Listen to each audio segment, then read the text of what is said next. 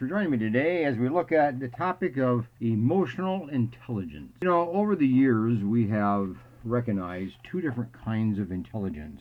One is we are very familiar with, and that is cognitive intelligence. You know, that is the ability to uh, know facts, the ability to have mathematical skills, vocabulary, um, be able to see complex problems, solve them, know basic information about the world in which you live, and so on and so on. And it's the cognitive intelligence that we have used to predict one's ability to complete school successfully. In other words, to do well in their academic subjects.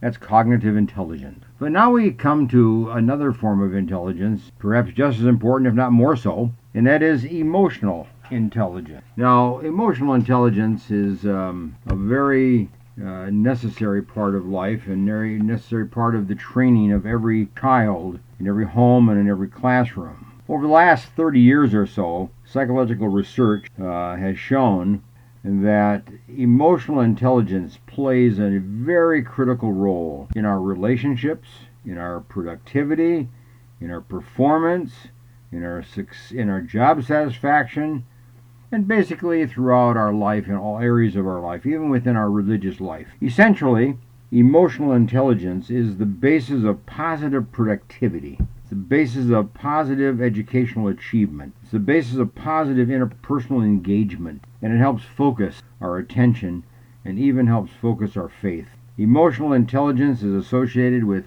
confidence, diligence, self respect. It's the foundation to live a life of calmness and flexibility and hope, sustained attention. It's the thing that helps us when we face a crisis and we panic and we need to draw on our resources to resolve that particular situation and be able to maintain ourselves in that particular type of situation.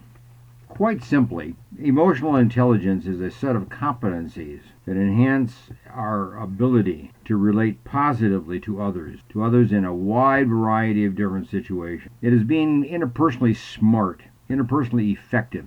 Some people call it street smart. People with high emotional intelligence are apt to be empathetic, to be communicators, to be collaborators, to be cooperative people, to work in an environment in a cooperative way at home and work, church, school, and so on. They tend to be able to label their emotions. That's what emotional people can do. Emotional intelligent people can do.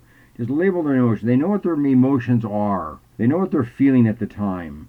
They know how to moderate them. They know how to use them. They know how to base their life on them. When you think of emotional intelligence, you say, okay, if that's what we're talking about, you know, these kind of competencies of a person's ability to positively relate to others, what about the work situation? What about people who are in the work world who are emotionally intelligent?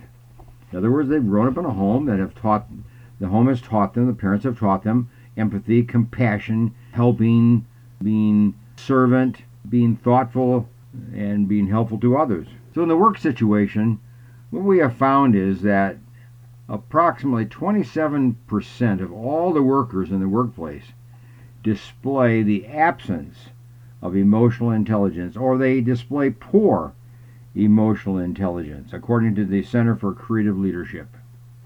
In other words, in the workplace, if you look at 25, 27% of the people working around you do not have positive emotional intelligence skills. They don't relate to you. They don't relate to the world around them. They don't relate to others in an emotionally intelligent manner. They're much more gruff, they're much more harsh, they're much more critical, they're much more sarcastic, you know, and so on. Look at Tonya Harding, a very famous skater.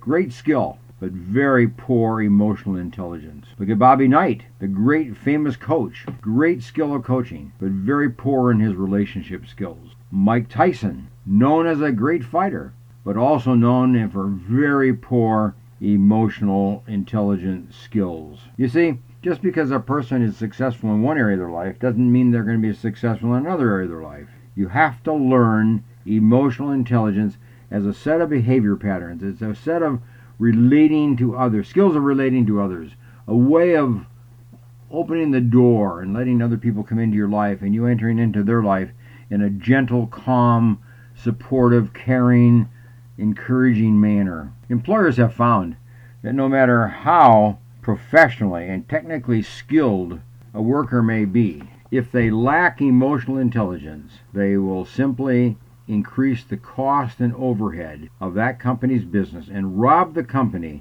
positive productivity. Poor production has always been found to spread among employees who can create an internal growing cancer within the company, within the office. What an indictment. If you're a person who creates a growing cancer in the world in which you work because you don't have positive emotional skills, intelligent skills of empathy and consideration and being able to listen and be able to share and be able to support others and, and express gratitude and so on.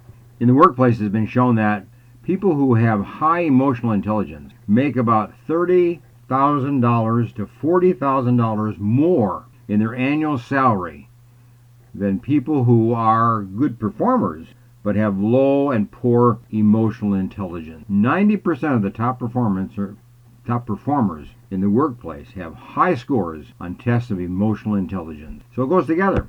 Emotional intelligence, more money. Emotional intelligence, higher levels of employment, higher positions of employment. It pays for employers to hire those with positive emotional intelligence, and it pays an employer to train those that lack successful working emotional intelligence skills. So employers hire properly, and if you don't, train properly. And make sure emotional intelligence is part of your company, part of your office, part of your ethos of the work that you do and the company that you are running. Emotional intelligence should lead the way, should be the basis on which people relate to each other and work together. Now, what about school systems? Just to take a, a comparison, did you know that 30% of kids in the sixth grade to the 12th grade, it's junior high and high school, say that their school is not a caring and encouraging environment? 30% of the kids. So schools are missing the point. If you don't have an emotionally intelligent classroom, school atmosphere, kids do poorly in their grades, poorly in their academic subjects, and they're more likely to get involved in high risk behavior. 30% of high school students admit that they are engaged in high risk kind of behaviors such as substance abuse and violence and acts of sexual freedom and suicide attempts. So overall, schools do not provide a strong and positive learning environment in which personal growth and the skills of emotional intelligence are taught, are modeled, and are encouraged. So when emotional intelligence is not incorporated into the classroom, into the instructional system, into the relationship between students and teacher, and teacher to teacher and student to student, then that school becomes a low performing school. No matter what race the kids are, no matter what background they are, no matter what grade they are, it's not race. It's not economics. It's not whether you come from one side of the tracks or the other, you have money or you're not. It's whether you have emotionally and emotional intelligence skill, being able to be empathetic and compassionate and caring and thoughtful and to share and to be part of a world of, of being open and communicative and in being inclusive and bringing people into your life and you entering into the life of other people. If schools teach students in the early grades to work well with others, if they teach students to regulate their emotions, and they teach them how to constructively solve problems, those students will be better equipped to deal with life challenges, including academic challenges, work related challenges.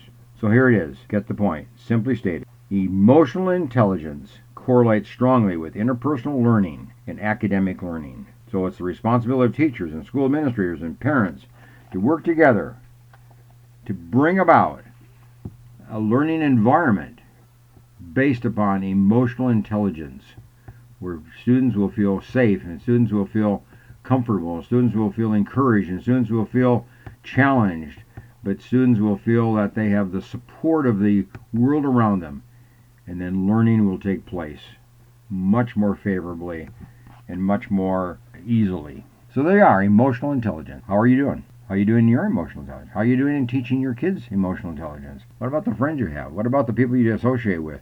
Is the emotional intelligence factor a, a predominant one in the relationships that you have? It, they need to be there. Those are the skills that need to be in place in your life and in the life of the people with whom you associate. So this is part one. We're going to pick it up again and talk about ways in which kids and workers benefit when the world does in their school classroom and their work world does have emotional intelligence present and prevailing. So thanks for joining me. And uh, I refer you to my book, Living Life at Its Best. Living Life at Its Best. You can pick it up on Amazon. You can pick it up on Barnes & Noble. You can pick it up on my website, www.booksbyhedberg.com. Living Life at Its Best. This is a book that teaches emotional intelligence. So if you want to learn it, if you need to learn it, if you have somebody that you want to teach it to, or you want to use it in your home with your kids, you want to use it in your classroom, pick up a copy, Living Life at Its Best. Nice to have you join me today, and bye for now.